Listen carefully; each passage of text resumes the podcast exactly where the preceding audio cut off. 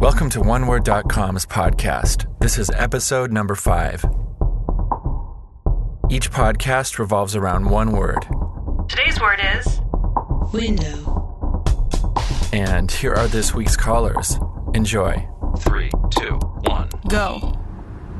I look out my window and I see snow falling from the sky, and it gives me a lot of time to think about what I want to be, where I want to go, what I want to do. The window of my awareness out onto the world.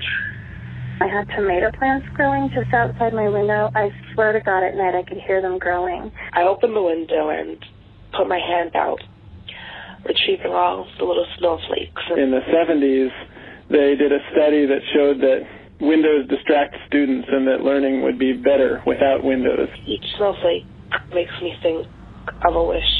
That's a tried and true writer's metaphor. Each snowflake is a hope.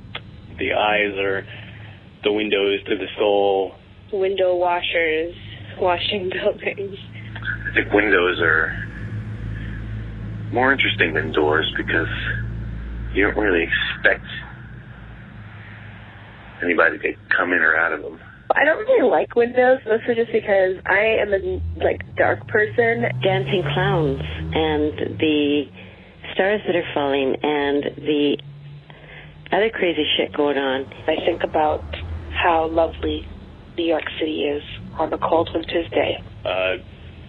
Stomach is the window to a man's heart. It's too bright. I can't deal with it. I am looking through a window on my life and seeing the extremes of where a person can be when they're pulled that way. There was a restaurant complex on top of the World Trade Center called Windows on the World. If I'm lucky, a hummingbird will fly by. My neighbor was standing outside smoking a cigarette and drinking something, kind of peering into my window. It was a little bit creepy, but, you know, it is what it is. And how much inspiration I can get from a window is insane. And imagining how big this world is, and you're just a small dot.